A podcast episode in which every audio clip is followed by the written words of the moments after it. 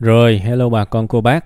Đây là tâm sự buồn vui ha. Và bữa nay chúng ta sẽ à, đi về Cần Thơ và cùng lắng nghe cái phần tâm sự của bạn Dương ha. Rồi, xin chào bạn Dương. Đầu tiên thì tôi rất là cảm ơn bạn đã kể một cái câu chuyện rất thật của cuộc đời của mình. Đôi khi tôi chỉ cần như vậy thôi các bạn. À, mọi người kể câu chuyện của đời mình về những niềm vui những nỗi buồn chả phải khuyên bảo ai chả phải xin lời khuyên của ai. Chỉ đơn giản là ok đời tôi vậy đó. Và thế là tất cả chúng ta các bạn và tôi ừ, cùng đọc. Và bản thân chúng ta cũng học được một bài học nào đó rất thật. Mà có thể là chúng ta đọc sách chả bao giờ có ai kể những câu chuyện này. Đó là lý do vì sao tôi nói là tôi cảm ơn. À, tôi cảm ơn những cái bài viết kiểu như thế này. Tôi được dắt đi từ tuổi thơ của bạn cho tới bây giờ nhà thuần nông đúng không? Rồi bắt đầu đã từng học tốt rồi đâm ra không tốt mấy. Rồi trượt để đại ờ, học trường bán công ha trường bán công. Trường bán công cho bạn nào nhiều bạn không biết là tức là hồi xưa là có cái vụ là trường bán công với trường công lập đó các bạn. Trường công lập thì học ít tiền trường bán công thì học nhiều tiền. Trường công lập thì coi như giỏi thì qua đó. Còn dở dở thì qua bán công ha. Nói để cho những bạn nhỏ nhỏ bây giờ không biết cái, cái tinh thần của trường bán công và trường công lập là vậy ha. Nên thành ra là các bậc cha mẹ thì luôn tự hào khi con của mình vào công lập và cũng buồn buồn khi mà con mình vào bán công đó. Đó thì chỗ này tôi tôi um, gọi là chú thích cho nhiều bạn nhỏ uh, coi uh, cái này cũng không biết ha. Rồi thực ra tôi muốn kể là chút xíu về cuộc sống của bạn coi như lặp lại để như là một cái cách để động viên và là một cái cách để để để cho mọi người biết là ok tụi tôi có lắng nghe và tụi tôi nắm hết những cái tình hình đại khái như vậy. Vậy tuy là môi trường online nhưng mà tôi thực sự cũng muốn những cái sự kết nối như vậy. Cái cảm giác mà mình được người này người kia lắng nghe thì tôi nghĩ là đó là một cảm giác thực sự quý giá của đời sống này và bây giờ càng ngày càng ít. Các bạn thấy đúng không? Nên là tụi tôi cũng muốn thể hiện sự lắng nghe đó. Đó thì bây giờ nói tiếp ha. Sau cái vụ mà trượt thì bây giờ học uh, trung cấp. Thực ra tôi cũng thắc mắc là không biết là cái tóm lại là cái ngành chính thức bạn học là cái gì. Nhưng mà không nói thì thôi bạn vào làm ở công ty viễn thông tới bây giờ cũng có vui, có buồn ha, cũng có gia đình rồi, cũng là điều hạnh phúc. Tuy là bảo là 12 năm không có một cái mối quan hệ sâu sắc nào, nhưng cũng có gia đình rồi, cũng đâu có đến nội tệ. Cũng ngon. Rồi mới nghỉ việc. Đương nhiên là ở cái tuổi này mà nghỉ việc thì tôi nghĩ là chúng ta cũng trưởng thành chứ đâu có còn bồng bột nữa. Thôi dám chơi, dám chịu.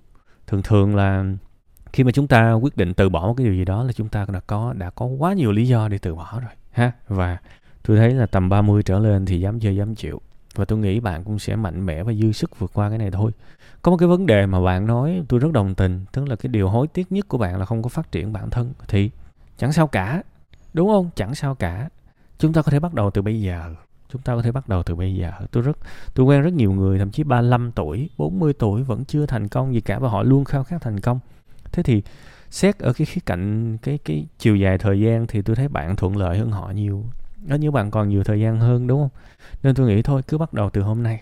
Tôi um, tôi tôi tôi đọc cái cái bài viết của bạn cái ý nó dài nhưng mà cấu trúc ý tứ mạch lạc lắm nên tôi nghĩ là cái phần mà nhanh nhạy của bạn nó nó không không tệ đâu nó nó rất tốt đấy. Nên là tôi nghĩ là nếu bạn kiên trì học một cái điều gì đó phát triển mỗi ngày thì nó sẽ ngon lành nó sẽ rất ngon lành ha? Nên cố gắng. Một hai năm thôi là mình đã thay đổi rất nhiều về chuyên môn rồi điều quan trọng là bây giờ, ok, bạn cũng đã có 12 năm kinh nghiệm rồi. Tôi nghĩ là bạn đi xin việc nó nó không, nó nó phải thuận lợi hơn rất nhiều so với những em nhỏ nhỏ ra trường chứ. Đúng không? Là bên cạnh đó thì thời gian rảnh bạn có thể học, bạn có thể học. Quan trọng là bạn chọn một cái điều gì đó mà bạn nghĩ là bạn cần và bạn học. Ha, và tôi nghĩ là một hai năm chỉ học một môn đó thôi. Rồi bắt đầu mình lại nâng cấp nâng cấp. Tôi ờ, nói thật là ở cái lứa tuổi mà sau 30 thì xin nghỉ việc mà xin việc lại, tôi nghĩ nó đơn giản hơn rất nhiều so với cái lứa tuổi trẻ hơn. Nên tôi vẫn lạc quan và đặc biệt là với một cái người mà biết mình như bạn thì tôi thực sự rất lạc quan về việc bạn sẽ cố gắng, bạn sẽ thay đổi và bạn sẽ tốt hơn lên rất là nhiều. Đó cái điều tôi có thể chắc chắn. Đương nhiên, cuộc đời của chúng ta ai cũng có những cái biến số và những cái biến số quan trọng nhất thì nó nằm ở cái nỗ lực. Cuối cùng hết vẫn là sự cố gắng và nỗ lực và có một cái ý mà tôi đã từng nói. Uh, tôi nói với mọi người xung quanh cũng nhiều.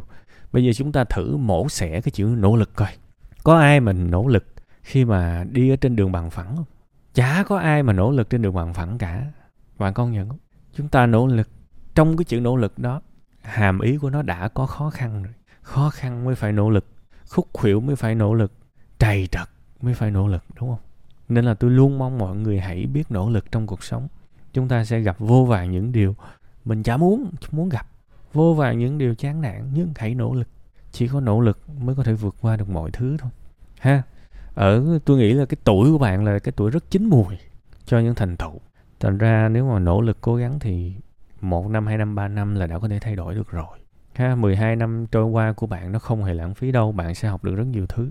Nha, cuối cùng hết thì hãy xem xem mình cần cái gì và quyết tâm thay đổi cái đó bạn cần học về uh, chuyên môn mới bạn cần học uh, về kỹ năng giao tiếp bạn cần học về cái gì?